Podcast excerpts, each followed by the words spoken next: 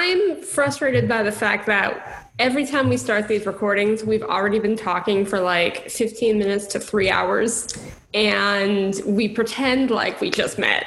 It is okay, dear listeners. I'm sorry if you hear my fan, but it is so hot where I am today that I sat here without the fan on for a couple of seconds and was immediately like sure that the apocalypse was coming and then when i turned the fan back on again i felt better. So you're just going to have to listen to it. Dear listeners i'm not sorry if you can hear my cat ruining the podcast.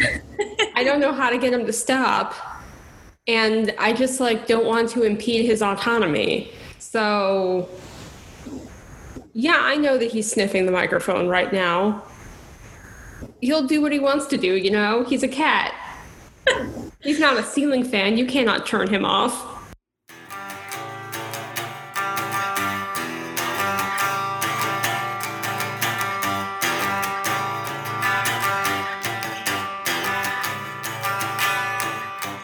Welcome back to Check This Please, the podcast where fisting discourse makes a triumphant return. Today, we're going to be doing a special episode to celebrate finishing year one of Bitty's college career. Nearly 78% of voters said they wanted to hear about a topic that we called Wankorama FFA slash weirdest fandom discourse. The weirdest fandom discourse part of this was suggested by somebody who filled out our suggestion box before we made this poll, and we crammed it together with some talk about FFA. What is FFA? We'll tell you if you keep listening.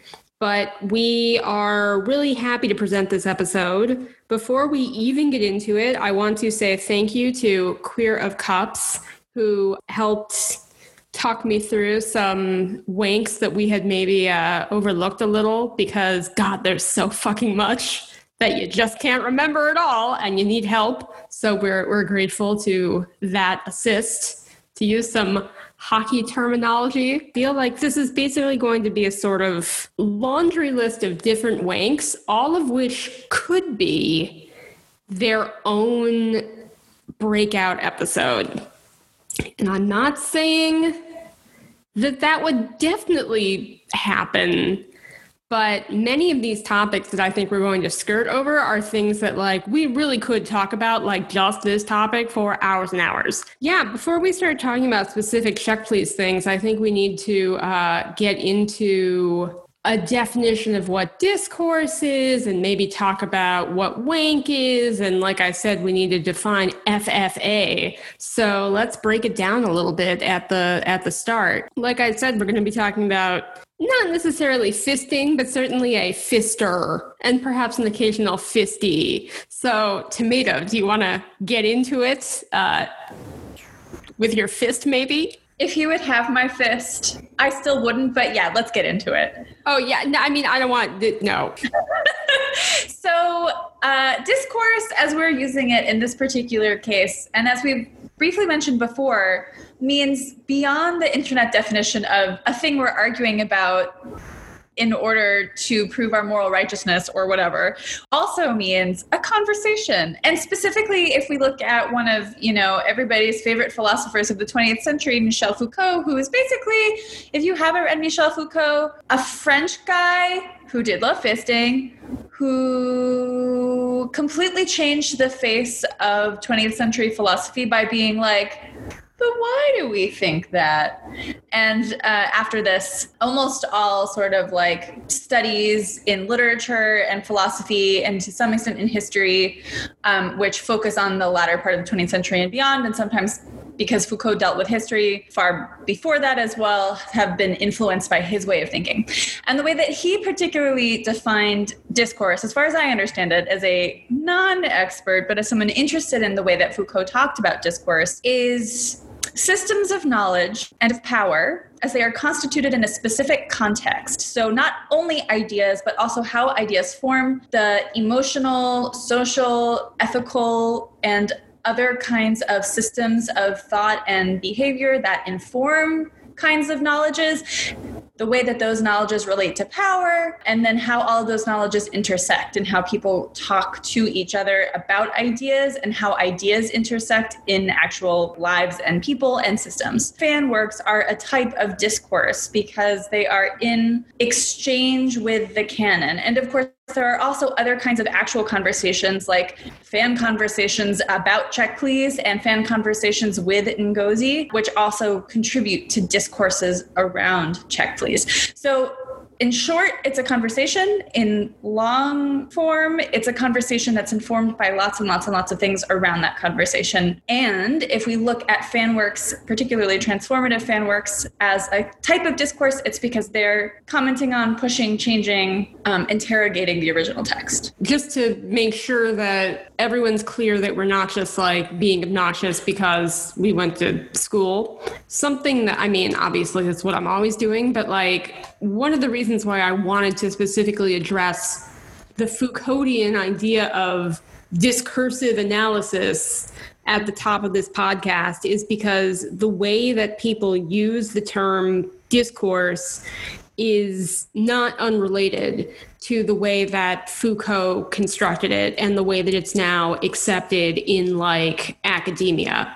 So Foucault is very much interested in the way that like systems are built and the way that like subjects function within those systems. I'm using the terms systems and subjects like very, very broadly because Foucault's main thing was to essentially like take this model and paste it onto like any topic that he thought was interesting. Any topic over and over and over again. Yeah. So, like, he talked about the prison system very famously. He talked about sexuality very famously. And he effectively took this. I mean, I'm sure some, like, I don't know, philosopher or somebody who's like French post structuralist would like come in and be like, no, you're simplifying. And it's like, yes, I'm simplifying. But basically, what he did was he took this way of thinking about how power was constructed and pasted it onto anything that he felt like pasting it onto. And sometimes his argument is really great. Sometimes his argument is pretty shoddy. Oftentimes, the way that it's written is so incredibly slippery that two completely well informed critical thinkers could look at what he's written and come out with two completely different interpretations.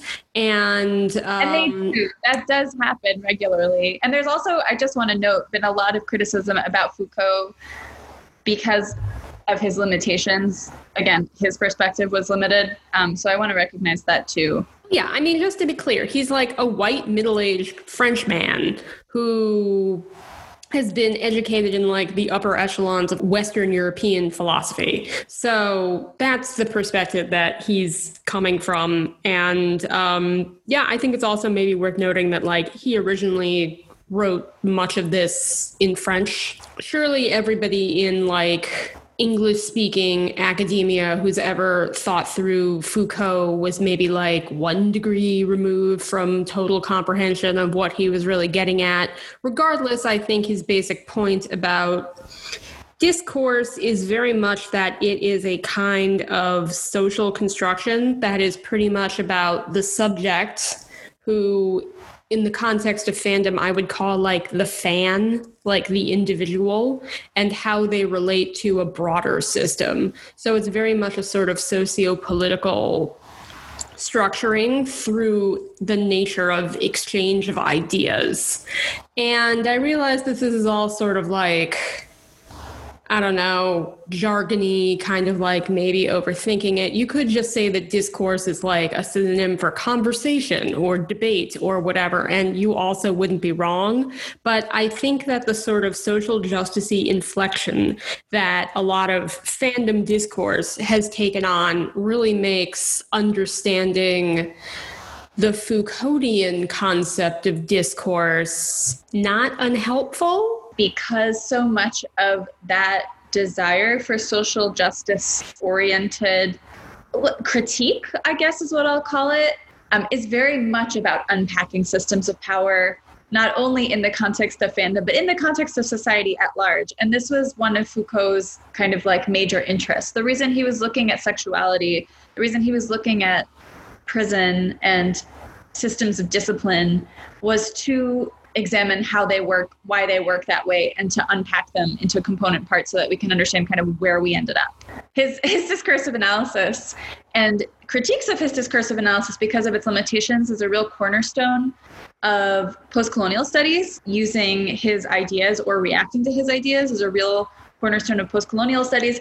And of course a lot of fans you know are impacted in some way by academia. Not all fans obviously but many. And so you end up seeing a lot of the kinds of conversations that happens in academic spaces including in spaces around like anti-imperialist academic discussion often trickle down into the internet and trickle down into to fandom places. Sekrit and I are like trying to use this model as a way of thinking about the conversations that we've seen in, in this space, and it seems like a useful model. A lot of the concepts that we've been talking about on this podcast leading up to this particular episode are part of what you would call like check please as a discourse. Um, fandom is itself a system you could call, if you wanted to get further micro, the check please fandom a discourse. Check Please itself is a discourse, and you could basically take all of the paratexts that we're constantly talking about and all of the fan works that we're constantly talking about and construct all of that on the topic of Check Please as its own discourse.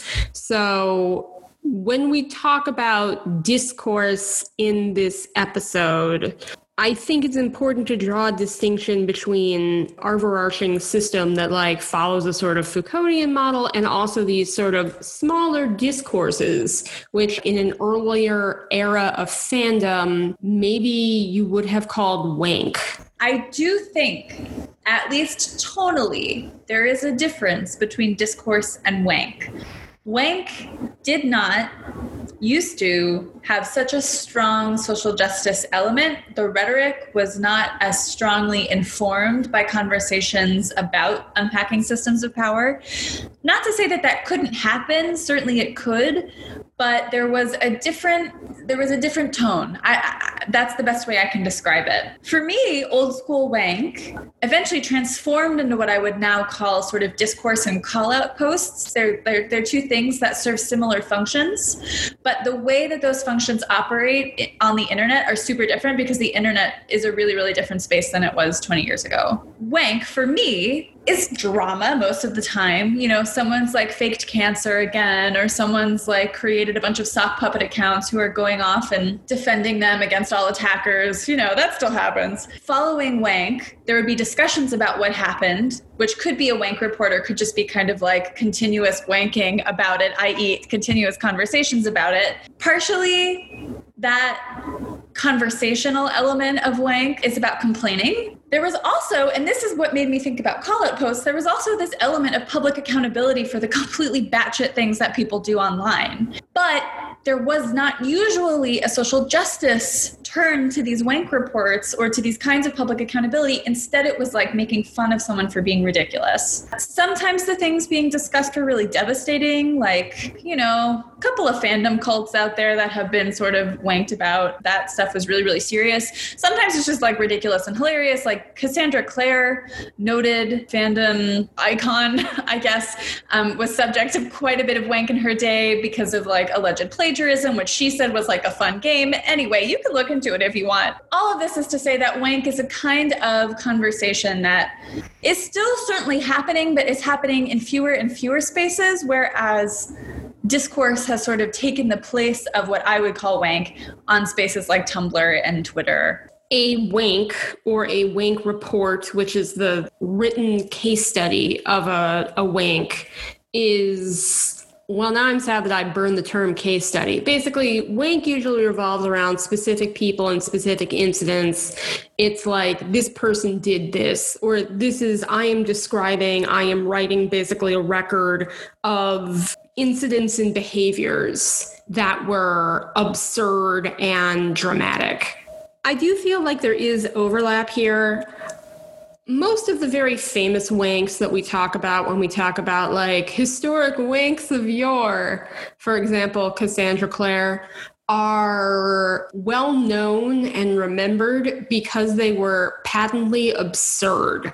And there's something almost like surreal about them. Who was hurt by Cassandra Clare? I think some people, but like truly a minority. It was not like a systemic injustice your description of discourse as having this sort of like socio-political maybe like social justice bent to it is accurate? I guess maybe i would say the relationship goes like this at this point. Sometimes wanks happen because of discourse. Sometimes discourse generates around case studies of wanks i think that the case of pulling apart hiv living's particular injustices is itself a wank like very specifically. However there is discourse within the wank surrounding who is allowed to do what on the internet, who gets to benefit from telling what kinds of stories, and what social capital within fandom means. And so there's a sort of broader applied discourse, even though the actual drama that transpired I would call a wank. So sometimes these things end up being like enmeshed. And to bring this forward into like check please fandom, nothing I think that has ever happened in Check Please fandom is like iconic in a wanky way, the way that like some of these very surreal, like infamous wanks have been. However, I think some of the discourse in Check Please fandom has spawned wanks. Likewise, some of the discourse has formed around wanks that have been happening. So, like specific instances of critique blogs springing up that have like gone after certain fans or become infamous for being annoying, whatever the case may be. Some of those things resemble like wanks more properly, but discourse is usually the sort of packaging that surrounds these cases of fandom drama. I will also say that while there were certainly, you know, in some sense, discourses around old school wank, the internet, as I mentioned, was a very different place. At least this is my impression. And there was much less concern, you know, for better and for worse, um, about who was allowed to do what. There was much less interest in policing who was allowed to do what and when. Obviously, some of that comes from really important places of people being silenced or people's experiences being ignored, and some of it comes from a more control oriented place. And we can kind of get into that the the shift in the way or something that i see as a shift in the way these conversations happened online kind of happened outside of my understanding and then i stumbled across it and became kind of obsessed with trying to figure it out. So this is something i think about a lot. Wanks before the current era of social media tended to sometimes spawn discourses, but typically be fairly self contained. And typically, the ones that I best remember tended to be self contained about the absurdity of the person doing the ridiculous thing, as opposed to blossoming, blossoming into larger conversations about behavior overall old school wanks such as you would see written up on like fandom wank or bad penny or whatever. Yeah they're usually about things that are like really limited in their applicability to like a broader audience other than that they're like entertaining. So they're usually about like money. Like somebody scammed a bunch of people out of money. I don't mean like, you know, ethics about who deserves to make money off of fan works. I mean literally somebody making up a lie that was like batshit crazy and like getting people to like give them a lot of PayPal donations and then it turned out that like it was just some crazy made up shit.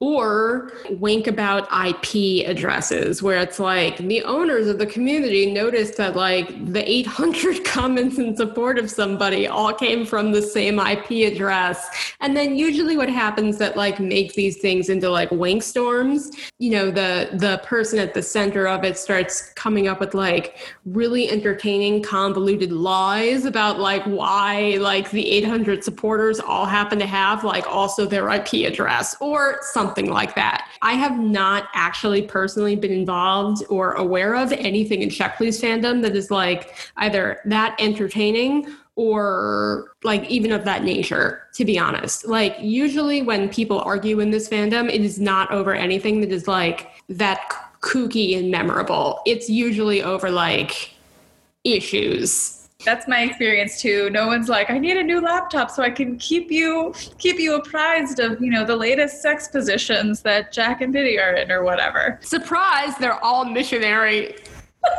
so you asked, isn't this desirable? Don't we want to have discourse with each other? Yeah, I mean, the third thing I wrote that you didn't read off the outline was if not, what are we fucking doing here? Something that I have seen many times in fandom is like i'm so tired of discourse. I'm so tired of like discourse. I don't want to like have blah blah blah. And it's definitely i think people have gotten like the impression that discourse is always negative. I think discourse is neutral and has a strong potential to be positive. I'm in fandom because I want to talk to people and exchange discursive analysis. I want to figure out the relationship of the subject to power in Check Please fandom or just fandom generally. I want to hear what other people are thinking. I want to know how other people are constructing their experience. I want to know which other sex positions Jack and Bitty could try when they get bored of missionary. So, like, discourse to me, I think people have basically begun to either feel like it's just a synonym for drama and they just want to have like a fun, totally positive fandom experience and they don't want to hear any like harshing of their vibes they don't want things to be complicated. They just want to enjoy, you know, the idea that like Zimbits has a wedding pie, even though that's a horrible idea because nobody wants pie at a wedding or whatever. They just want like a very straightforward, simplistic, I want to enjoy my fluff and like be happy about the things that I like. And I don't want it to be complicated with opposing views that challenge the rightness of what I already feel. I also think that um, that's bullshit. And um, it's just like not what I'm in fandom for. Like, I'm here for discourse. Like, I think it's neutral, trending toward good, not negative, keep it off of my Tumblr reblogs. I agree completely with that perspective. However, I will say that I do understand how the things that people call discourse can get exhausting. And I certainly had a bit of that in Check Please when discourse shifts from being about a text and interrogating how we relate to texts and to each other in good faith ways and instead becomes an endless wankorama basically. Um, but when it becomes this kind of like endless you did this wrong you did this wrong you did this wrong you think the thing that you think is wrong and it, it's not actually a conversation back and forth. Instead it becomes a, an attempt to shut down different kinds of viewpoints through various methods we still call that discourse but for me that's like not actually discourse because it's or, or it's a type of discourse i guess in the foucauldian sense but it's not really a conversation. It's not really like oh you think this interesting that's different from how i'm experiencing it but rather than accepting that our viewpoints are separate and going our separate ways or saying oh interesting that you think this thing other than me let's kind of like talk about how our how our experiences overlap or don't um, it becomes this desire to shut down anything that does not uh, agree with your already given perspective.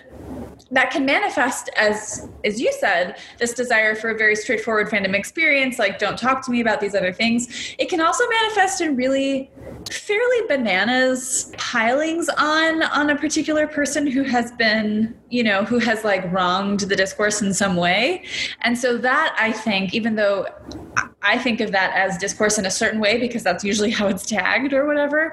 Um, that I think is pretty exhausting. Interrogating a text together, that I'm definitely here for.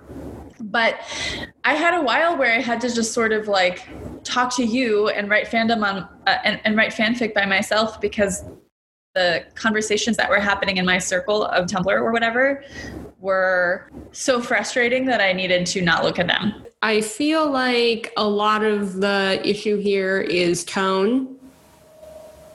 I also think that part of what makes this really tough is that a lot of things are really subjective, even things that to you seem like they are pretty cut and dry. There are many things that become topics of discourse that we all agree in principle on, but when you start to ask questions about, well, how do those principles apply? Not everybody is on the same page. And that's where things can get really exhausting. Like, unfortunately, there is no single arbiter of like what is transphobia, for example. I feel like I am pretty confident for various reasons in determining what I feel is and is not transphobic. But I have seen in Check Please different parties label things that I consider like positive gender experimentation as transphobia. And I'm really pretty sure that those people are not just being assholes. I think they really think that. If we came at this with good intentions to try to find out why we construct similar concepts differently based on our own biases, this wouldn't necessarily be an issue. But even as I was saying that, I do understand that it just like sounds really exhausting. And many people are just like tired and they're angry, not just like on a daily basis, they're like exhausted because life is hard and they have to like work three jobs. But also they're just like existentially exhausted of like of like encountering bigotry everywhere. There are things that I don't personally feel that comfortable assessing either. Like, I don't know that I'm the right authority to tell you what is like racist necessarily. Like, I can tell you what sounds racist to me, but I'm also a white person. So if somebody comes in and they say that like something is racist, and they're a person of color, like I don't know what to do other than like believe them, you know? I do know. I know intimately. I think part of the problem and like why this exhausts people is because like there isn't always a lot of consensus, even on things that like in theory we should all agree on. That said, I guess my perspective rolls back around to the way to try to resolve these issues is just to continue like creating discourse about it so that we can continue to like inform each other and hopefully like move the conversation in the right direction. It's not to just throw your hands up in the air and be like, oh, I'm done. I'm tired of hearing about unhappy issues, so I just want to go home. I think you can tell when somebody is like making a really good faith appeal about a controversial issue and when somebody is just like kind of an asshole. But what's interesting to me about discourse in the fandom sense is how good faith appeals are not always met with good faith and asshole appeals are not always met with bad faith. I mean it's it's really interesting um, in my experience, how different kinds of conversations about these difficult topics can get completely different and often unexpected responses. It's hard to predict necessarily what kinds of conversations will lead to what kinds of reactions. And in part, that's because we're all different people and we're all coming to this space, you know, this fandom space with like really, really different experiences and really different expectations and really different things we think are fun um, and really different lives. And so because of that, you get really, really incredible exchanges, and then you also get really difficult, painful exchanges. Um, and I've had my fair share of of both. So, FFA is, I would say, probably the primary unified venue where the vast majority of these conversations are happening among fans in real time. Fail fandom anon. It's fail hyphen fandom anon, one word. A community that is now on Dreamwidth is an anon meme that was founded originally on LiveJournal in 2010 and it moved to Dreamwidth in 2014. So it's a really long running pan fandom discussion space. Every post is refreshed after 6,500 comments at this point. That's been bumped up over the years that I've been reading it at least. I believe the check please threads are what bumped it up from 6,000 to 6,500 just just in case anybody wants to take credit for that. Basically, if you're not familiar with what a anon meme is, it's a mod of the community. All of the mods function under um, anonymous handles. So the mod makes a post, and then within the post, it's just a blank slate of 6,500 comment quota. And until it hits that quota, people make threads about anything they want to, so long as it is predominantly fandom related. Everybody on the meme is anonymous. Fail Fandom Anon has its own very particular culture so you get many threads on every post that are pretty much like standard. For example, every single fail fandom anon post is going to have a fandom venting thread, a random venting thread, an ask other anonymous commenters thread, a fic recs thread where people basically make requests for does anybody know of like you know an nhl rps fic that deals with like weight gain or like something very specific like that? And then sometimes you'll get responses and sometimes you won't. Why is that what i thought of? You also get fandom particular threads. You also get things that deal with current events. So like there's usually politics for America and the UK and the rest of the world relegated to their own threads. I'm not going to go through like every single FFA thread, but it's a really good place to have pan fandom discussion usually up until late 2017. So until the end of year three in Check Please time Sometimes check please would pop up in some of these other threads. Usually it would be either in the small fandoms thread, it would be its own sub thread within that category, or it would be a sub thread within web comics. Very rarely did it get its own or its own robust thread on the larger meme.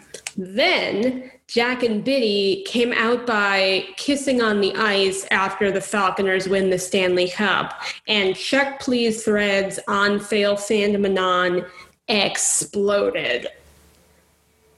And when I say exploded, I mean for several months to a few years, regularly check please would have like threads that were hundreds of comments long. And oh boy what a treat. Every ffa post there's a roundup of how many threads had the most comments of the previous post and check please would regularly rank. Um, and these conversations covered all sorts of things from fandom discourses yes of course to plot bunnies to fic recs to character discussion. I mean anything that anyone wanted to talk about they would bring up.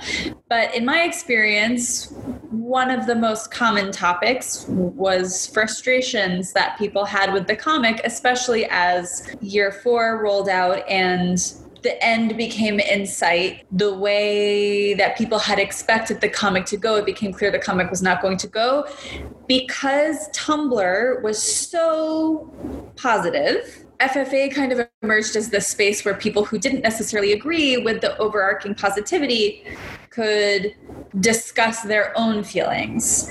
And these conversations had their own sort of culture develop over time and their own tone develop over time because it was a space that was populated by a different group of people, although obviously overlapping since both of us are on Tumblr and FFA, and because it provided a venue to discuss anonymously things that you might think about the, the comic or the characters, which wouldn't necessarily be taken well in the Tumblr space. Yeah, so I would go so far as to say that Check Please on Fail Fandom Anon is its own kind of discourse. It has discourses that are both related to the rest of Check Please fandom and also its own internal discourse that is particular to this space. The discourse around Check Please, I would say, on Fail Fandom Anon over the course of the past, uh, we're getting into like three years now, tends to follow a particular pattern pattern. Somebody comes along and makes a pointed criticism of Check Please and or the author of Check Please. Sometimes these are really valid, sometimes they're really subjective, sometimes they're really stupid. It really runs the gamut. Somebody will then come along and start a counter argument along the lines of if you hate this comment so much, why are you reading it and continuing to like complain about it on fail fandom anon then the counter character argument would be this is the only place to really have check please critical discussion because the tone of the rest of the fandom is that the comic is perfect and bitty is a saint and then the counter, counter, counter argument would basically be you just have a hate boner for this comic. You are BEC, which is a term that I have literally never seen outside of Fail Fandom Anon. Maybe it exists elsewhere. I don't know, but it stands for bitch eating crackers. And what it means is when you see something that you pettily dislike, the way which you approach it is, ugh, look at that bitch eating crackers like she owns the place. The context of it being, eating crackers doesn't make you a bitch. It's a completely neutral, non hurtful gesture, but you hate that person so much that no matter what they do, you're going to critique it. And you just get into this fucking cycle every single time there is a check please post on FFA that literally mirrors this particular discourse. Before we go any further, I will say that, like Tomato said, yes, there are a lot of like plot bunny threads. Almost every check please thread on FFA has subthreads in it that are like people bouncing around plot ideas, people saying positive things about stuff they actually like in the comic. There's usually like a positivity thread.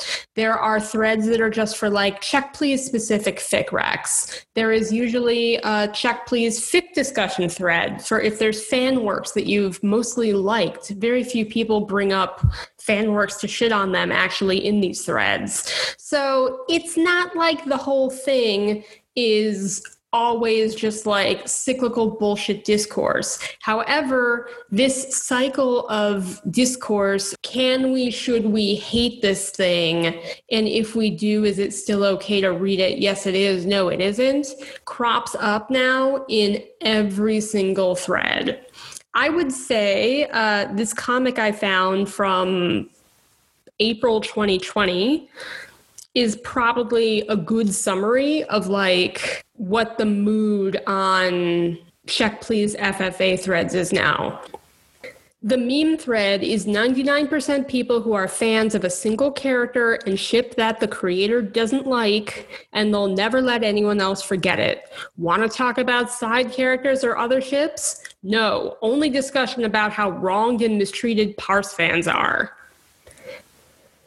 Yeah, I mean, that pretty much like encapsulates what the drama is because obviously, true that the threads on FFA are overwhelmingly check please skeptical, leaning into check please critical, and also a lot of people who are fans of Kent Parson and really dislike Bitty tend to populate these threads. However, it is also completely true that if you are of the opinion that you really like Kent Parson and you don't really like Bitty, yeah, I mean, there are not that many group spaces in which to discuss the comic. Like, if you do that on Tumblr, you're liable to find yourself mired in wank.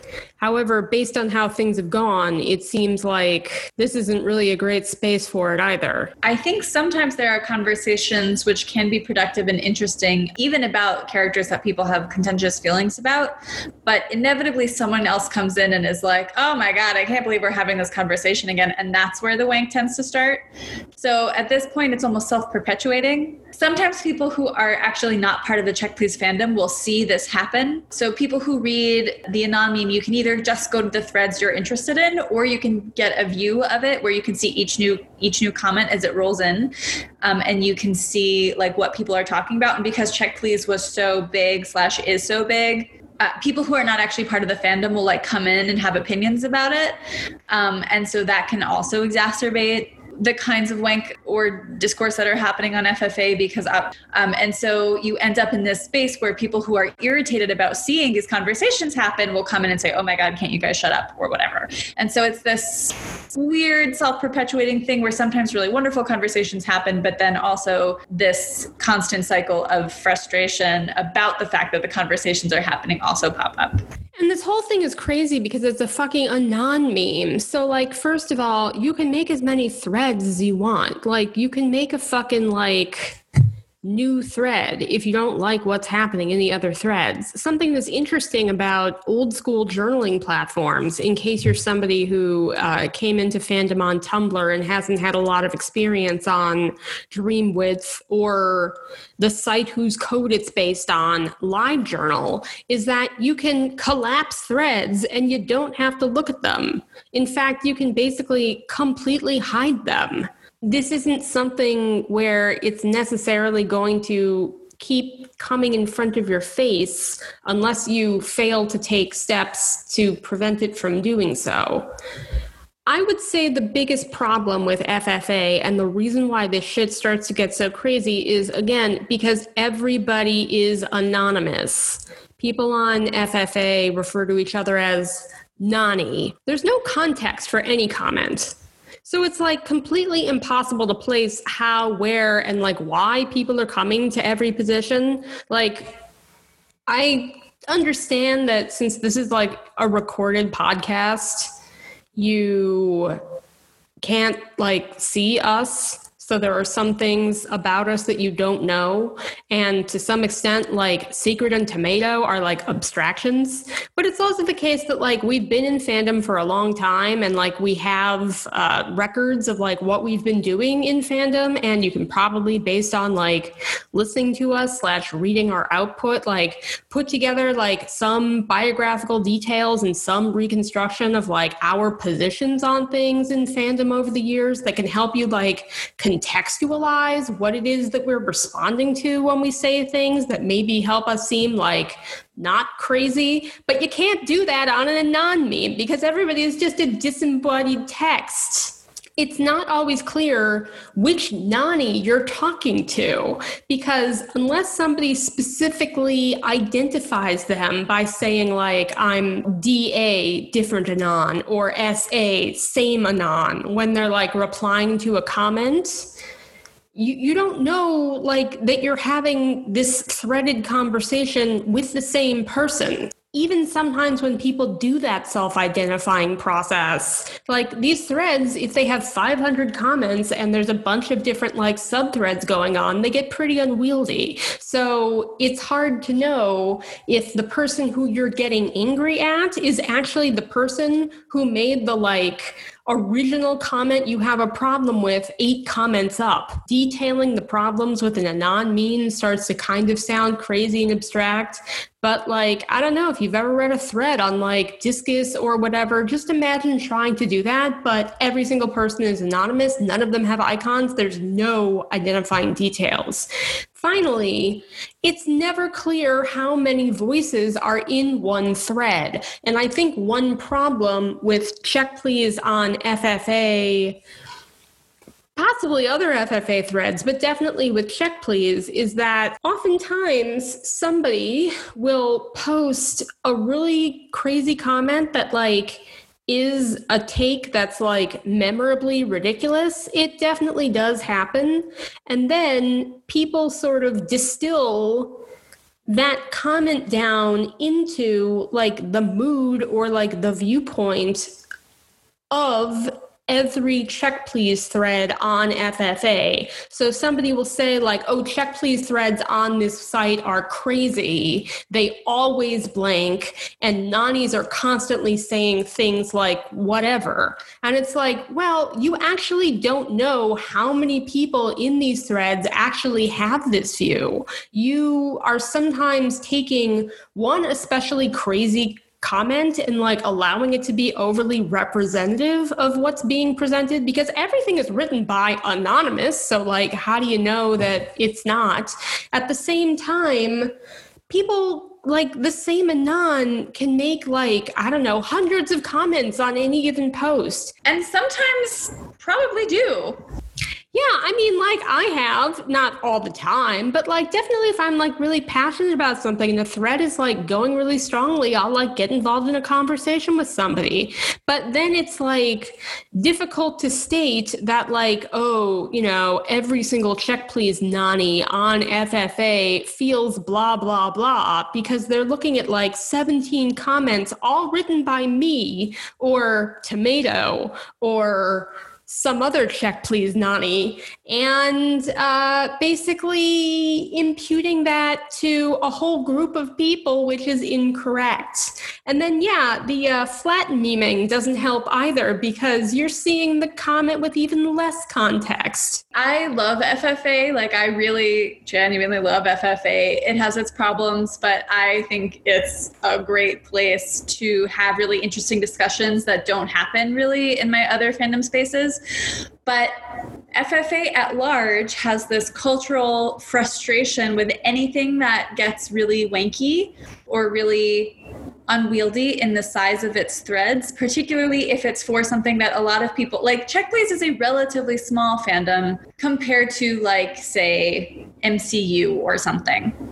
And because it was so insistently present on FFA, pretty regularly people show up and say, I haven't read the comic, I just know what I know through osmosis based on coming across FFA discussions, and then jump in with opinions about either the comic or about the characters or about the fact that people are continuously discussing it. Like, I can't believe you guys are at it again is a uh, regular kind of sentiment that you might hear. And so that just kind of adds to the frustration because then people feel like they're being silenced and then they respond. And of course, like, actually, no one's being silenced. This isn't a non meme. Again, you can hide things or say whatever you want. It can get a bit contentious in this way. This is something that frustrates me because oftentimes really wonderful conversations end up getting derailed by exactly the pattern that Sekrit pointed out before, where people end up saying, like, you're reading too much into this comic, you're just BEC about Ngozi, shut up, essentially. If you don't like it, don't read it, which would ended up mirroring some of the conversations that happened on Tumblr, but from a different direction. Just a brief note about BEC. My old terrible coworkers used to say it, so it's definitely a thing. But those are the only two places that I've heard it. So it can't be that common. In case you're wondering, I don't know. At first, this sounded like a place I'd like to check out, but now it sounds terrible. It is moderated, and the mods are pretty good. There are hard rules about what you are and aren't allowed to do on Fail Fandom Body fluid talk is banned, fat wank is banned, transphobia and racism are banned, religion wank is banned, country wank is banned. So, all of these things that, like, tend to be sources of contention either within fandom or just on the internet in general that tend to be like triggering for everybody involved because they're like divisive by nature are often things that like as soon as you put like mods in a comment like mods in caps in like the subject line of a comment like the mods will come and like freeze the thread. The mods are quite responsive. So it's not a community without like moderation. It's not just basically like a feeding zone for trolls or anything like that. It's also as a community that's existed for a long time become very adaptable. Like they are constantly assessing and reassessing like what ought to be allowed what ought to go into separate posts. So it's not part of the main fandom fail fandom non posts it's you know us politics after the 2016 election for example was all moved to its own post personal posts all go in their own posts that kind of thing. And they're constantly rethinking like how to do this and what their policy should be. So they're adaptable and they do like kind of listen to and follow the consensus of the people who are participants in the community the other thing I will say is that if you're into fail fandom but you just don't want to sift through everything, there is a fucking amazing database of all of fail fandom every single post every single thread for the history of the community. It is called d-meme d-e-m-e-m-e and there is a great search engine that will allow you to basically find exactly what you're looking for. So, if what you're looking for is check please, type it in and you will find all of the content you're looking for about check please. And then you don't have to wade through like a bunch of fucking like MCU threads. And I will also say that despite these frustrations and the fact that I read threads that are somewhat contentious in two fandoms, which are Check Please, and then more recently I've been reading It threads. I still find Fail Fandom Anon to be a really interesting, affirming place where really thoughtful conversations are happening in a way that are often shut down on other platforms or are not possible on other platforms because those platforms are actually not designed for discussion. Like, for example, Tumblr, you can have really interesting conversations on Tumblr, but Tumblr is not actually designed for discussion. And so it has its limitations as a platform. If you haven't spent a lot of time on LiveJournal, Dreamwidth, or other of that era of journaling sites, the comments discussion are a lot like AO3's comments discussion, but unlike in AO3, they tend to actually be used for conversations. That can happen on AO3, but it's a bit more unusual. And so you end up in Fail Fandom Anon with this really like great, interesting space with really, really diverse fans from many different perspectives talking about I don't know, all sorts of stuff. Like there was a great thread not long ago about, you know, AO3 house style. And, and that was really interesting to me as a writer. So even if you don't necessarily want to jump into, you know, the check please thread, um, you, you should still check it out. It's a really cool space. Yeah, as far as I'm aware, it's actually sort of the only space like this that exists where you're able to kind of like take the temperature of pan fandom on a variety of different topics. And it can be kind of annoying if you don't see what you want discussed there being discussed. For example, before like check please threads exploded on Fail Fandomanon, very rarely is South Park discussed and very rarely was check please discussed. But I still got a lot out of sort of taking the fandom temperature and kind of keeping up with like what was on people's minds. And it's a good way to sort of know like what fandoms are hot right now. How are people writing about them? What are the like the kinks and tropes that people are interested in these days? What pieces of news have people dug up that they think are interesting to how they do fandom, etc. I want to make one point before we start talking about specific discourses in Check Please fandom, which is that whoever suggested this, and of course it was anonymous, so like I don't know, they're the ones who used the phrase weirdest. This is now the second special episode we've done where we're approaching the topic from the perspective of weirdest, and I actually don't like this word, is what I've figured out.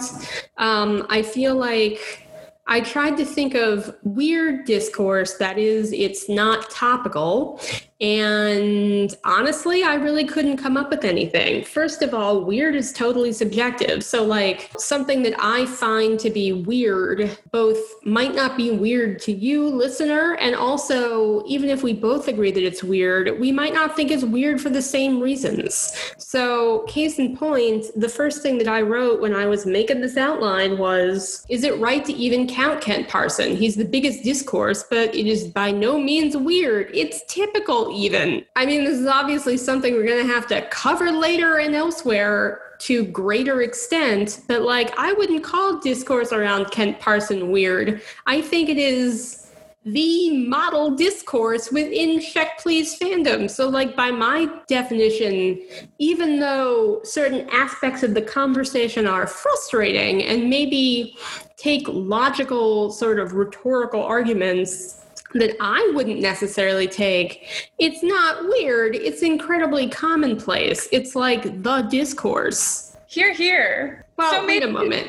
You said, I think we can count canon's response to Kent Parson wank as weird, so yes. so what the hell does that mean? I've been convinced that I was wrong. I don't think the discourse is that weird.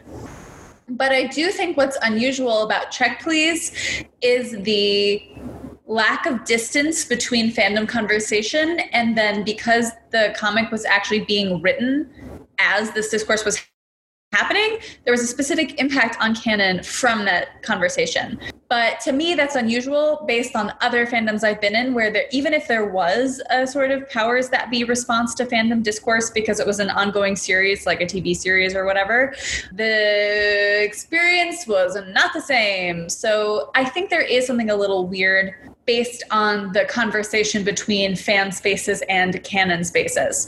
But that said, the discourse itself, like, I'm convinced it's really not that weird. And in fact, it's emblematic of the entire host of tensions that one sees in Check Please fandom are all kind of wrapped up in the question of Kent Parson. So, yeah, it's not really that weird. Discourses, minus weirdest, just discourses.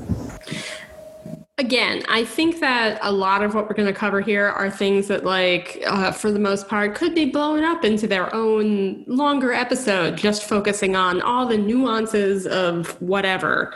And I think that this is basically like the primary one. I think we could do like a three part episode on Parse Course we would probably not cover all of it because it is something that has just weighed on so much of the comic and so much of i don't know the experience of being in the fandom. I really feel like the only way to do this topic justice is to like not crack it open as if it is just regular discourse because i think it is like foundational discourse.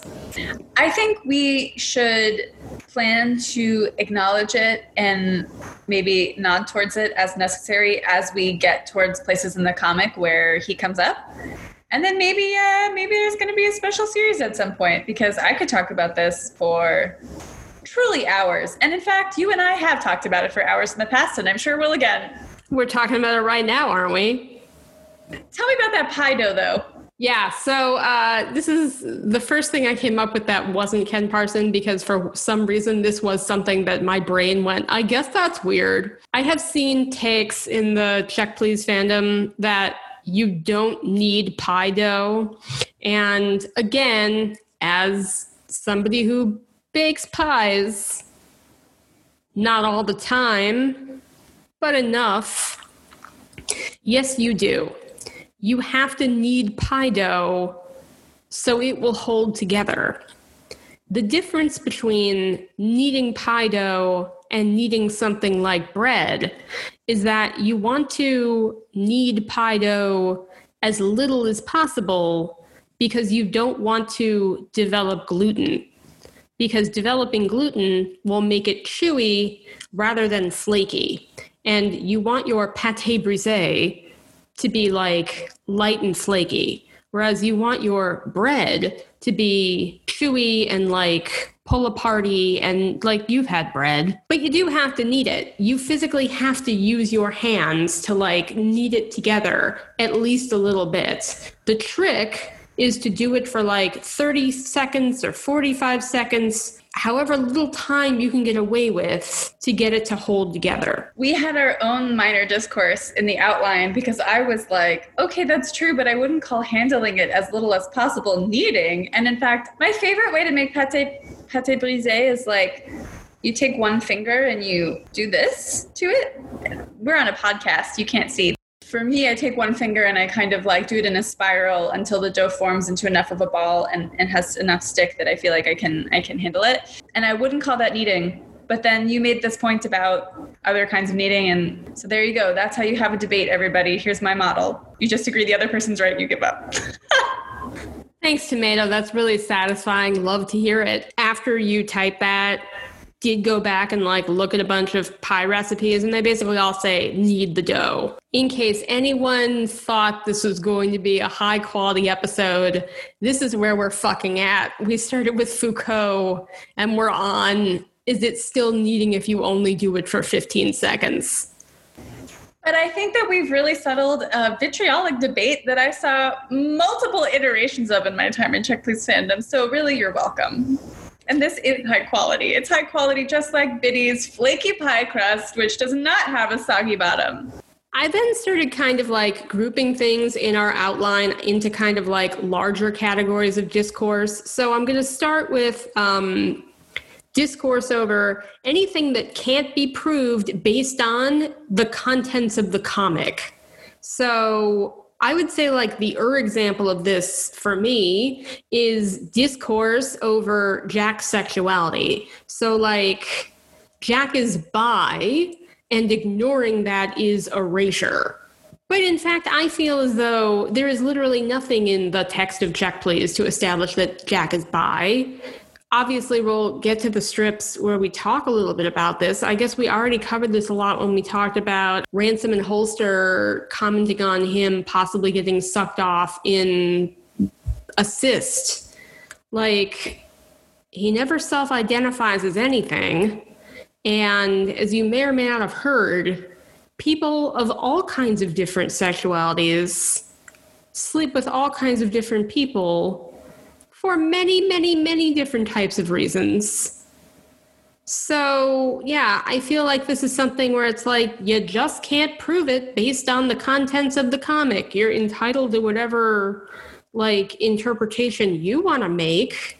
I know that like I have my own personal interpretation that is based fully on my feelings and nothing necessarily correct. But yeah, I'd say this is like an example of something that you get a lot of discourse out of people being like, oh, this is amazing, you know, by representation. And like to write him another way is erasure. And it's like, well, you're erasing something that doesn't exist, I guess, because it's like there isn't any confirmation of this other than your own confirmation bias. I think that the this is erasure part of this is what turns it into a discourse as opposed to anything else. This is something that I saw in Check Please that I was not expecting and that I really struggled with coming to understand uh, which was that your opinions about these fictional characters then get magnified into your ethical considerations more broadly. So, for example, if you're ignoring the fact that Jack is bi in canon, you're erasing him and you are biphobic. Like, that is kind of the conclusion to that. I don't want to re-litigate this discourse or whatever from, you know, three years ago, but I think it's really interesting and a bit emblematic of the shift that we discussed before in older social media to newer social media iterations of these kinds of conversations. The way that conversations get magnified into casting, you know, a, a portrait of the person who's making the argument in whatever direction, um, and the way that that takes on social justice as part of the argument about the person make, making the argument is part of what makes it discourse as opposed to like wank tonally. I think this is something that is related to conversations about Jack's mental illness and addiction. The comic says that he has anxiety, but that can mean a lot of things. And that he took a medication for it, but it never says what kind of medication it was you can make inferences based on the fact that he overdosed on it and some paratexts about it. But like, there's literally nothing in the comic that confirms or doesn't confirm any specifics at all. I think something that's pretty interesting that, of course, happens all the time in fandom and all the time with fictional texts is approaching a text with your own experiences and reading into the text those experiences. Certainly, that's part of why I love Jack as a character seeing Jack and thinking about Jack helps me in some ways think about myself and my own experiences. This is part of what can lead to really contentious conversations, right? Is if you think Jack has like XYZ situation and someone else has thinks that Jack has ZYX situation and you're both bringing your own personal, you know, experiences into that reading, when someone else disagrees with your reading, it can feel like a personal attack. At least that's how I often saw that kind of discourse around Jack and his identity. People who found his journey of healing and recovery to be really positive and wonderful, and people like some of us who were less satisfied by that trajectory uh, for various reasons. And so um, a lot of the clashing came came from that. It feels like based on 419 that when jack overdosed he was intentionally trying to commit suicide I think that's what's being implied. Yeah, for a very long time, there was a lot of debate about this, and yet it's not something that for the majority of the lifespan of the comic could really be like conclusively established. Related to this is discourse over what exactly is wrong with Kent Parson in a clinically diagnosable sense. And there is a relatively pervasive case going around that he has borderline personality disorder. Yeah, well, I don't have that much to say about Kent Parson has BPD beyond like we see him for a total of four strips and so like it's easy to read or not read whatever you want into him as a result which is a really interesting part about his character i do remember seeing conversations which were like if you don't write kent parson as having BPD you are ableist. But I think it's really interesting that in Check Please head headcanons often became so strong that they took on the quality of canon in particular circles. Yeah, look, I don't think Kent Parson has BPD. That doesn't mean that I haven't read like interesting fics that take that as a position, but it very obviously is not something that can be proved based on the contents of the comic. So if you want to make that interpretation, cool, good for you. And I also feel like, yeah, interesting fan works can be based on that interpretation. Like, take that position and go with it, tell a story about it. Interesting enough. Like, I am on board for whatever people want to try to write. But yeah, I mean, obviously, like, shutting down people for disagreeing with your interpretation for which there is no confirmation within the text itself is not productive. I mean, I think you can have a really interesting conversation about why some people look at the same exact text and come up with wildly different, wildly divergent interpretations. I think it's interesting to talk about why some people really want to find an explanation for why this particular character does what he does within the comic, the motivations that people have in looking for that motivation for looking for that explanation probably varies wildly based on the individual. Yeah, I mean, I don't think he has BPD, but you know, somebody somebody who's really interesting who wants to like write a well thought out meta post or a well thought out story based on this concept, like I'm open to it in theory, but like no, I don't think so. And um yeah, I think Jack is a gay drug addict, whatever. High key support. Very good. Very good. Something that I would group into this category of things that can't be proved based on the contents of the comic uh, in a sort of metatextual sense is the theory that, like, Ngozi is straight.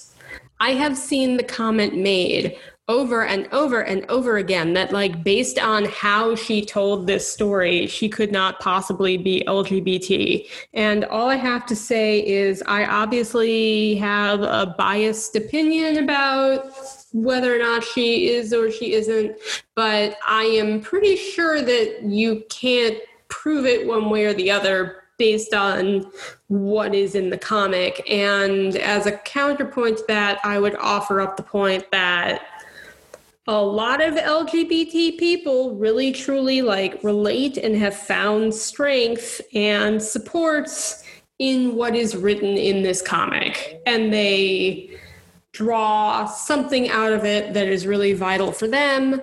So if you told me that a gay person had written check please you know, I wouldn't be like, no, they didn't. At the same time, it's like speculating about this is really uncomfortable.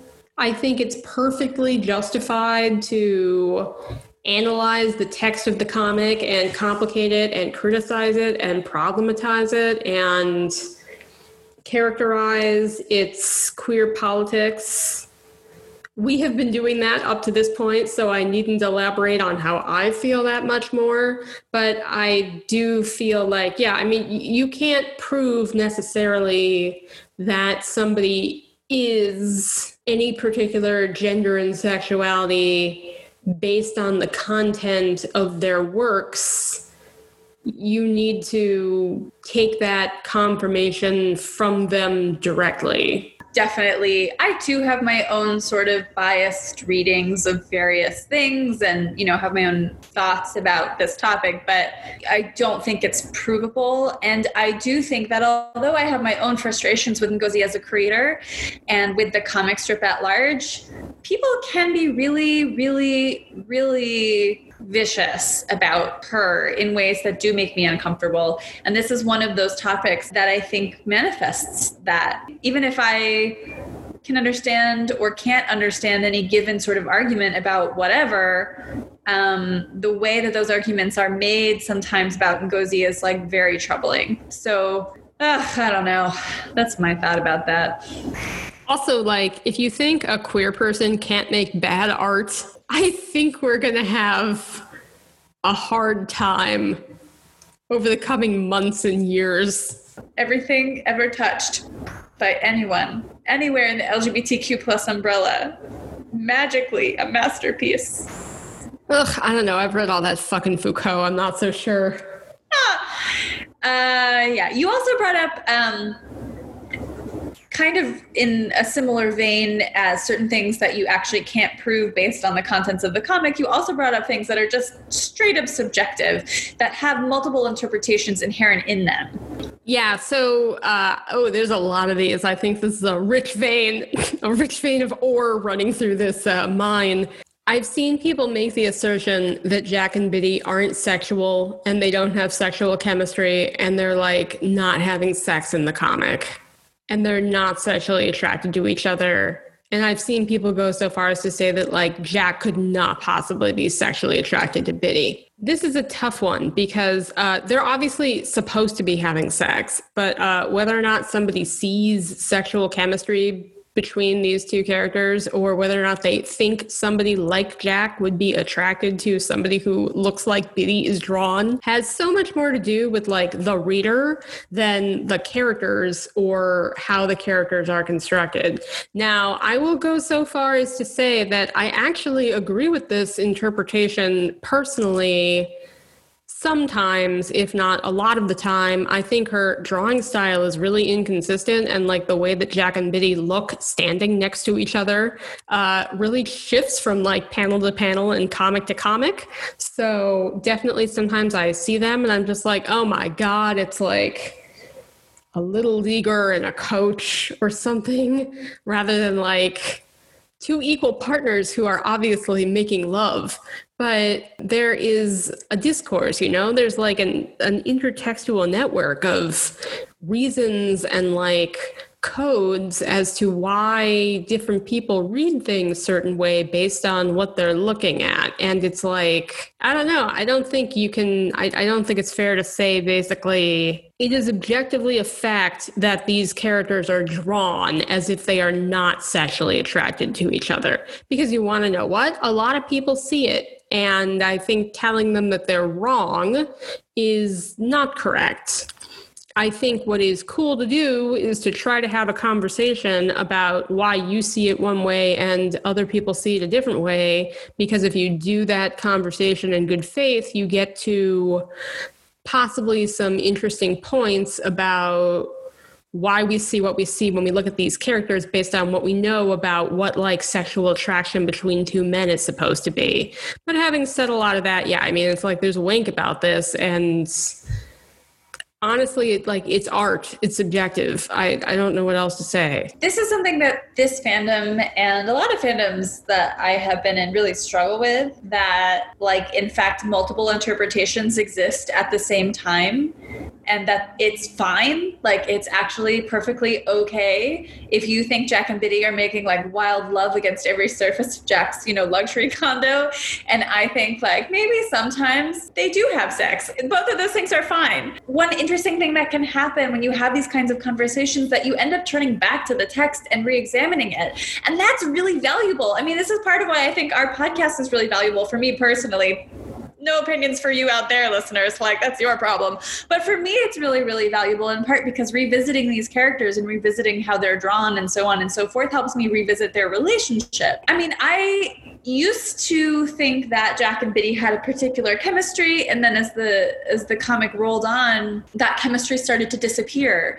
I think it's worth examining like why that might be, the ways that sexuality, particularly between men, are constructed, what it might mean that the comic became more geared towards a wider range of ages and what that would mean for the portrayal of sexuality. Like Jack's weird short fetish, I'm not sure what's up with that. Like there's a lot that's there to explore, but if you end up having a conversation where you're like, Jack and Bitty aren't sexual and that's really weird that you think they would be. Like, okay, and what have you done? Like, what is the purpose of making a comment like that? Style is subjective. Some people look at Check Please and they're just like, this is the most beautiful thing I've ever seen. And this woman is so talented, and all of these characters look amazing. And what a sumptuous feast for the eyes. And then other people look at this and they're like, I hate this style I just don't like it. And it's like, you want to know what? Neither of those people is wrong. It's completely subjective. It's uh it's art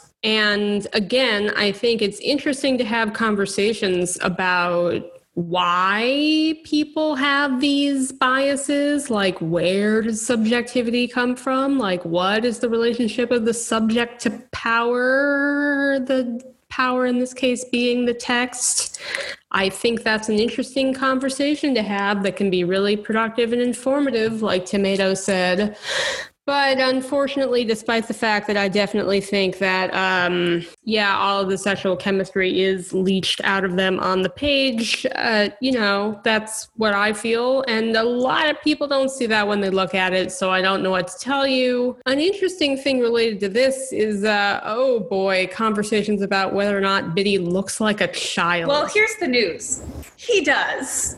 Oh, yeah, he does. But here's the thing others feel differently. And you know what? That's fine. They're not going to write a fanfic about how Jack Zimmermann accidentally joins NAMBLA, and that's okay. I'll also say on this that like part of why this is complicated is uh, again um, Ngozi's drawing style, even though it's like extremely high quality and really well developed in many many senses, and I enjoy looking at it very much, is also wildly inconsistent. So like sometimes even within single strips of the comic, Bitty looks like he could be anywhere from 12 to 40 in like different panels and it also has a lot to do with like, is he standing next to Jack Zimmermann or is he standing next to his mother or like Lardo? Um, she's not that good at getting a consistent handle on like how much weight is in his figure and like how bulky he is. And he's only supposed to be six inches taller than Jack but sometimes it looks like he's several feet shorter. So, like, I did I say six inches taller?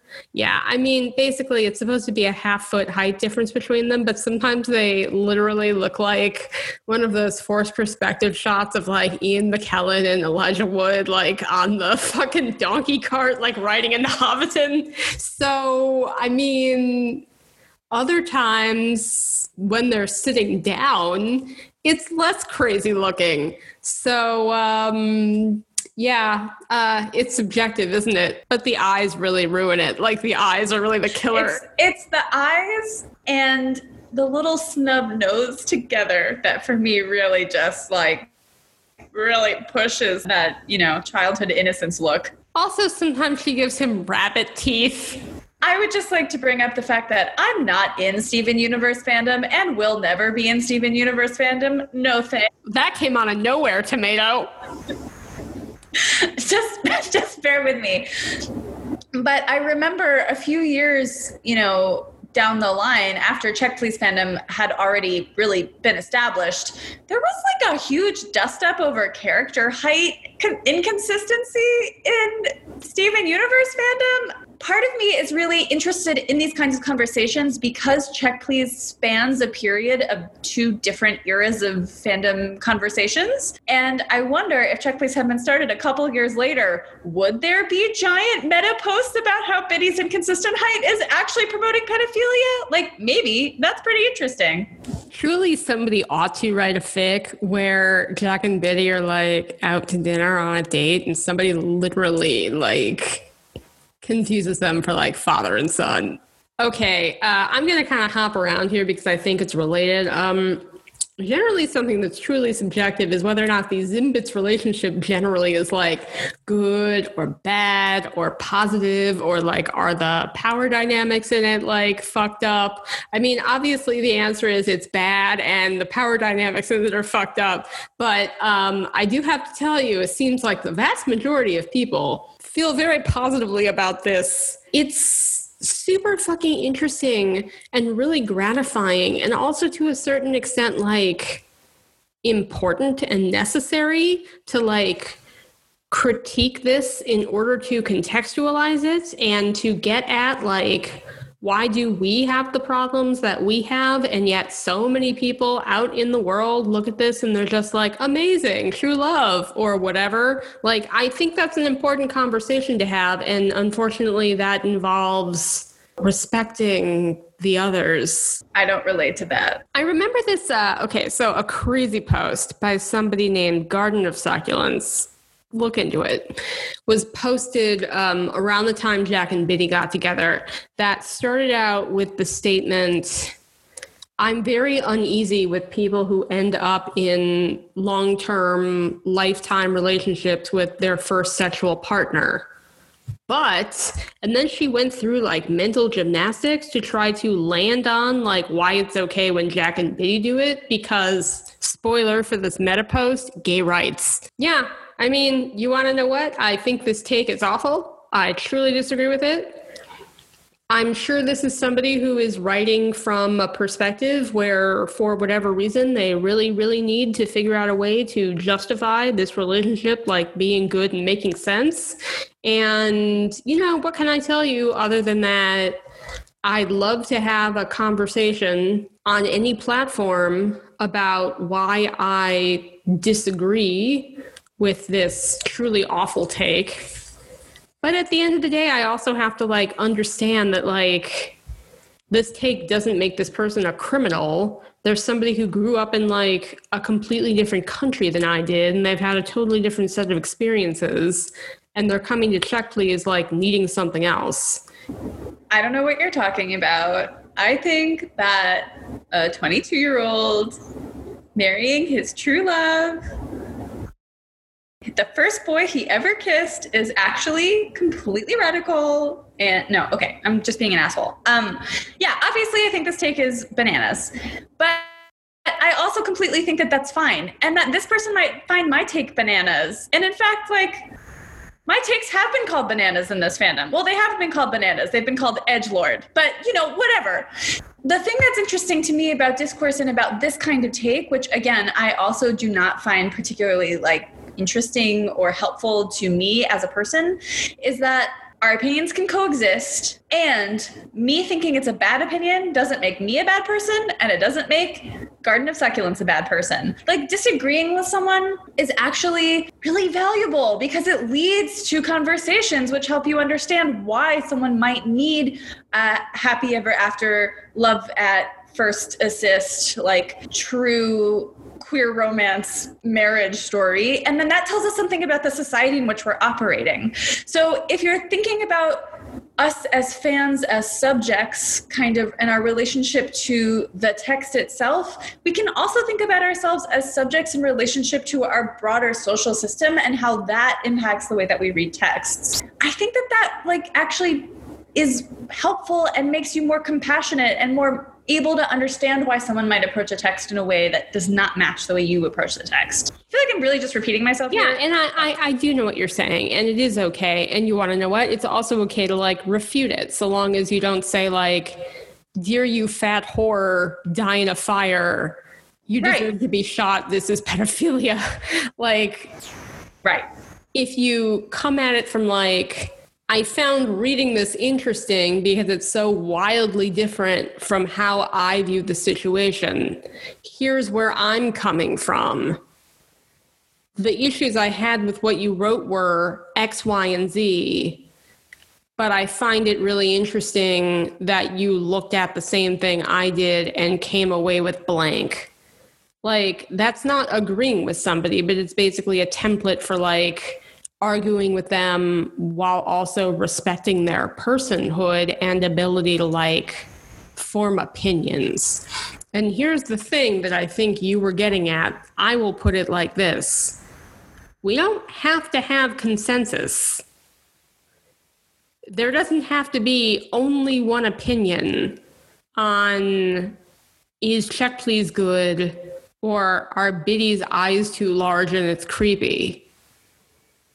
It's okay if some of us feel different ways. Indeed, the more different ways there are to feel, in theory, the more interesting the fandom and the more productive the fandom in terms of like making stories and art that respond to these feelings what I find really fucking frustrating is when people's take on anything in fandom or really anything in the world is this isn't that serious. So, like, don't even think about it. Why are you overthinking it? And I really fucking hate that because all I have to say is I know you're here to have fun. Interesting take. I'm also here to have fun.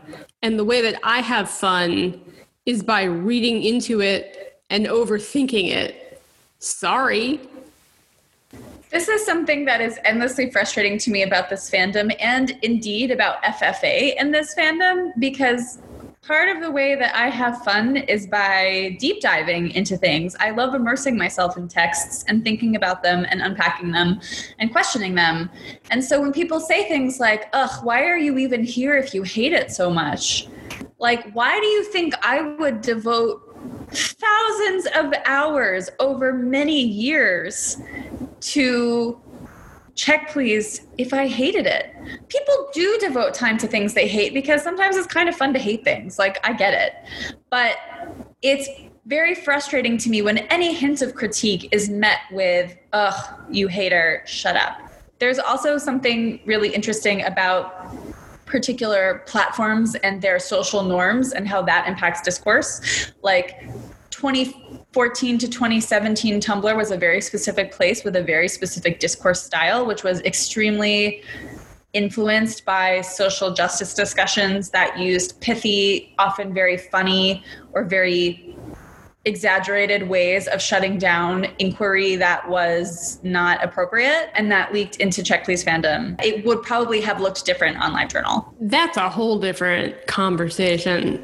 Oh my god, can you imagine fucking like Eric Bittle going on Tumblr at the time and seeing so many posts that just start with like, y'all, and feeling like, oh, there's a lot of Southerners on here. I cannot imagine Eric Bittle on Tumblr because my image of it starts melting down as soon as he clicks off of pie and like accidentally ends up in like supernatural fandom because Dean Winchester loves pie and then he's like, "Oh no, I didn't want incest on, you know," and then like the whole thing would fall apart. Didn't know that about Dean Winchester. Listen, I have a long storied fandom history, and uh, I've ended up with a lot of useless information about various men in various kinds of media. Anyway, let's get back to this. Okay, listen, here's what I know about Supernatural. Sorry, you have to listen now. It's two brothers played by Jensen Ackles and Jared Padalecki, maybe? And correct. What? And uh, one of them is attractive and one of them is extremely ugly. I won't tell you which is which. And one of them is bi and is sleeping with the angel in a trench coat, played by Misha Collins, whose name is either Castile or Castiel. Don't tell me which. And their father started like Mystery Inc and they drive around in something like a Pontiac fighting like monsters of the week. And their father is Jeffrey Dean Morgan. And there is a um, some kind of subplot on the show about how there is a slash fandom within the show, and there's like characters who like ship the characters within the show, and the show has been on for too long that's why I'm able to speak to all of this, even though I have seen zero of it and don't actually know like what the point is. That was a shockingly cogent summary, and I applaud you for your paying attention, probably against your will, to the various things that people made you look at. Didn't you? Didn't you think? Didn't? Did you really think that the first like check please fan art that you saw, or not fan art, the first check please panel that you saw was the angel from Supernatural, whose name I won't say, so you're not spoiled about how to say it, kissing Butters. Don't care. Kissing Butters from South Park. Yes, literally. When I saw Jack and Bitty, I'm sure I'll bring this back when we like do this comic at the end of year two. Uh, yeah, the first time I saw Jack and Bitty kissing in um, Goodbye for the Summer, where Bitty is like in Jack's room at the house wearing like a blue hoodie and Jack is in his graduation robes. I didn't think this like for real for serious for like an extended period of time, but definitely my first like wait what was I thought it was Castiel kissing Butters Stotch from South Park. Like literally I was like what? And then I was like, oh, this couldn't possibly be it. Let's find out more. And then yada yada this podcast. You chose the correct pronunciation. Nice job. Oh, I did? Fuck. I really thought it was Castile, like as I said that. no. Um, here's what I'll say about Supernatural. I wrote a fic about it once. That's all you need to know. They're very, very Yeah, no, I mean just in terms of like Ngozi style being subjective, I think that graduation robe looked like a trench coat.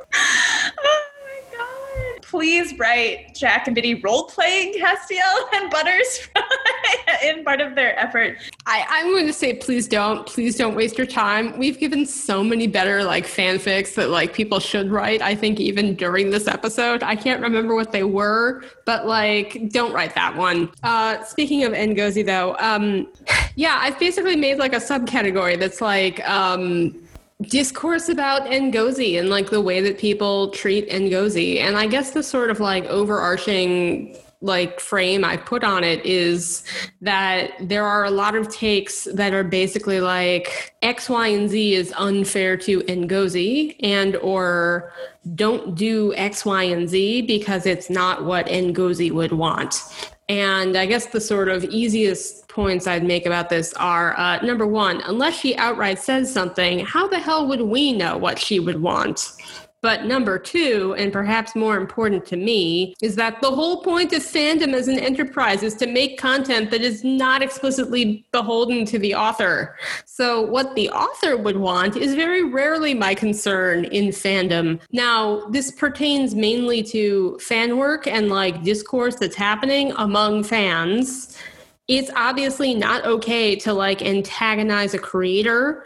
You shouldn't at her if you're angry about something in the comic, like whatever it is that you're angry about, I promise, like whatever sense of like social injustice you harbor is not something you should bring to her specifically partly because she has demonstrated that she will like interpret it as like hate or like antagonism even if your point is like good and ostensibly correct. But more to the point it's just like a good rule in fandom not to like direct your ire at the creator. Like just just don't. Like in terms of etiquette like just don't even though yes in this case she is the creator and she obviously has like a publishing deal and some kind of platform we all understand that she is not like george lucas level of power or whatever it is that you are angry about. Some people who are the creative masterminds behind certain things with big franchises like whoever owns marvel at this point like yeah obviously like shit on them. Who gives a crap? Like first of all they're probably not going to hear it and second of all whoever they are they can probably just like withstand that criticism but I mean, we do understand that, like, even though within the hierarchy of Check Please fandom, like, Ngozi has the most power and the largest platform, the hierarchy of Check Please fandom is like relatively collapsible. So I'm not saying by any means, please feel free to be an asshole to her. Like, she is a human being and she's obviously like right over there. However, the point of fandom is specifically to like not necessarily just do what the author says and do what the author wants. And like writing takes on the characters that are against authorial intent is part of doing fandom. Uh, i find that take lacking. This is part of an overlapping with what i am not part of at all, but understand exists, like Stan culture on Twitter and to other extents on other platforms, where a creator becomes discussed in idealized terms until at some point they are no longer idealized and at that point they become like a villain basically um, obviously there are ways to have complex relationships with things that you really like and with people who you really really like or whose work you really respect. But i have found in this particular fandom in my experience that although i fully don't think that anyone should direct their frustration at ngozi like but the idea that you can't critique the comic at all or you're betraying the author is something I find really curious. And that is definitely a kind of defense that I have seen leveraged at people who critique the comic, and I and I find it really confusing. I, I wouldn't say that I like stan anything. I just like things, or dislike things, or like people, or dislike people, but certainly don't have personal identity attached to it in the same way, or so it seems to me as someone completely outside of that culture. I also think like there are reasons to defend an author who you really like. Like I think it's okay to say, "Hey, I'm uncomfortable with how you're talking about this person," but to take any criticism of a piece of work as a personal attack on the author is a take that I cannot logically unfold. I can emotionally kind of like understand how you end up in that place, but I cannot actually completely map the logical chains that it takes from point A I don't like this comic to point Z, um, you have like personally insulted the creator and are being unfair or, or whatever. Like, I, I can't quite get there. This goes back a long time. People who make things have been complaining about the way that like their fan base has uh, treated it for many, many years. I'm thinking about the uh, Simpsons episode Itchy and Scratchy and Poochie, where uh, Poochie the Rockin' Dog is introduced, and the character, the comic book guy, who was introduced to basically parody this kind of fan culture. After seeing this character makes the criticism, it was the worst episode ever. And Bart Simpson, speaking with the words of the writers directly in his mouth, say, well, if anything, the show has given you thousands of hours of entertainment for free.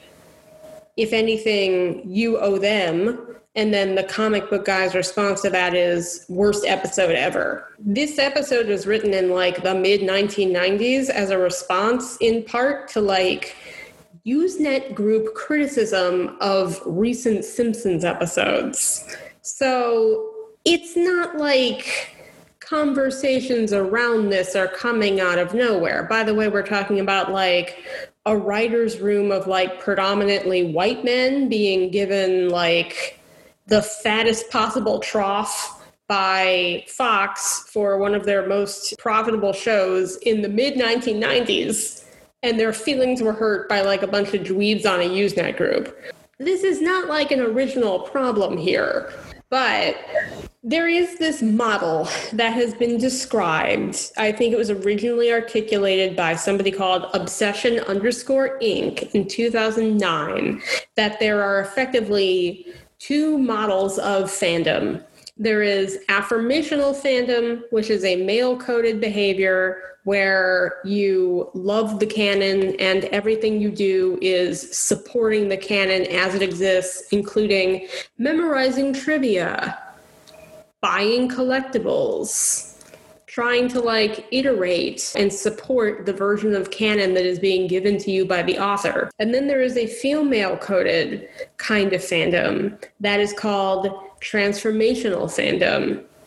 And that is the kind of fandom that we participate in when we make fan art and when we make fanfic and when we create discourse and write meta posts critiquing the canon it feels so foundational to me that I don't even remember if I've discussed it. But what I think is really interesting about Check Please fandom is that many of the fans in Check Please fandom, even though they are the kinds of fans who you'd think would be transformational fans, are acting in an affirmational mode for Check Please, where they want to make fan works which is a transformative practice, but they want to do it in an affirmational way. And I feel like this is this really weird kind of like twisted around fandom that's unlike anything I have ever been in before. Again, I think this has to do with the fact that Check Please started on Tumblr in a particular community.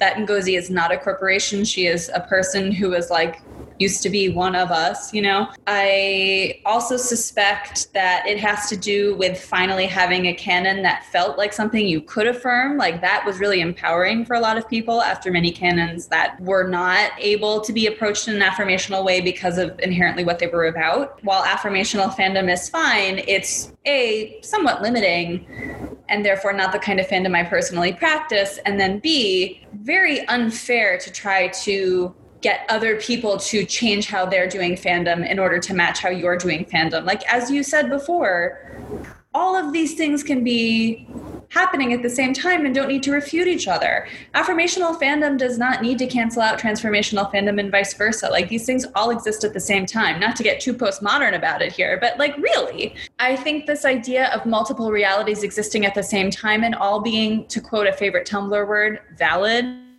which uh, is not a word I love, but is useful in this case, is for some reason not something that Check Please fandom has found easy to internalize in itself, really. And so you end up with these factions of people with a different relationship and view of characters and author kind of getting defensive at each other. Now, what I think is interesting about the Simpson thing that you mentioned is that, of course, those are in fact the creators themselves getting defensive. And I think any creator can get defensive in the face of critique of their work. I don't necessarily think it's a good idea. Like, I think part of creating and putting things into the public is learning how to deal with criticism.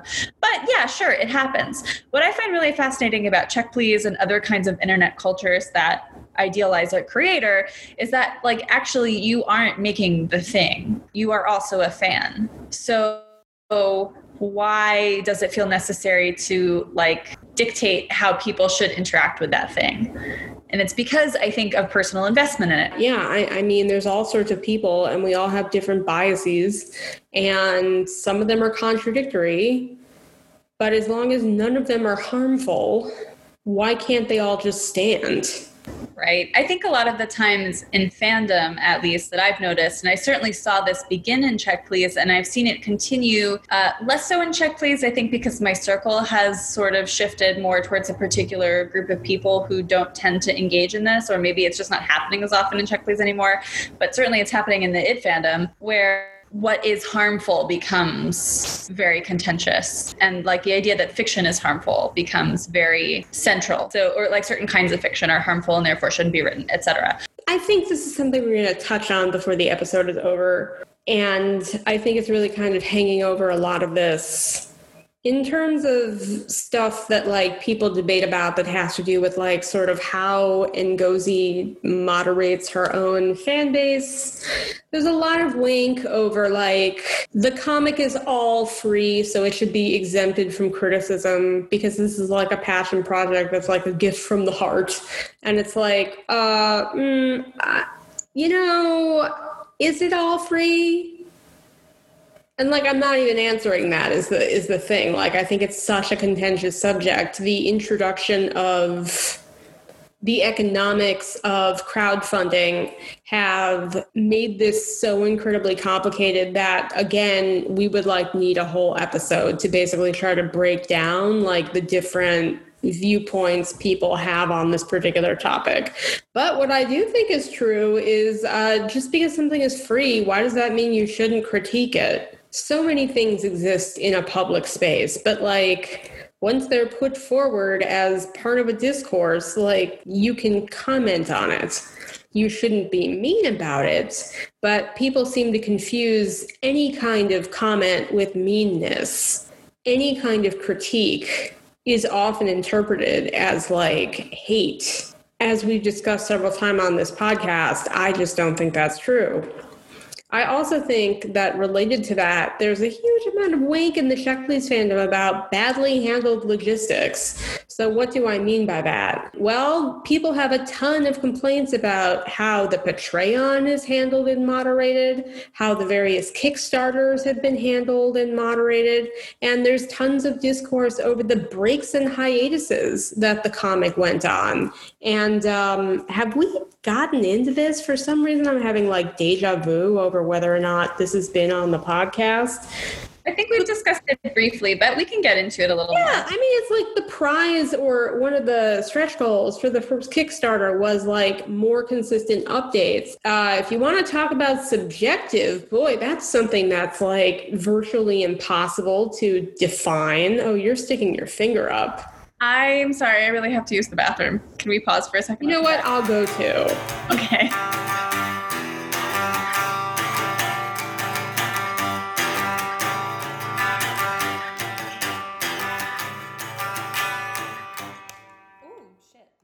have reading comprehension and like I followed the recipe, unlike some people. I'm not even referring to anybody. I was just like, I don't know, maybe some people don't.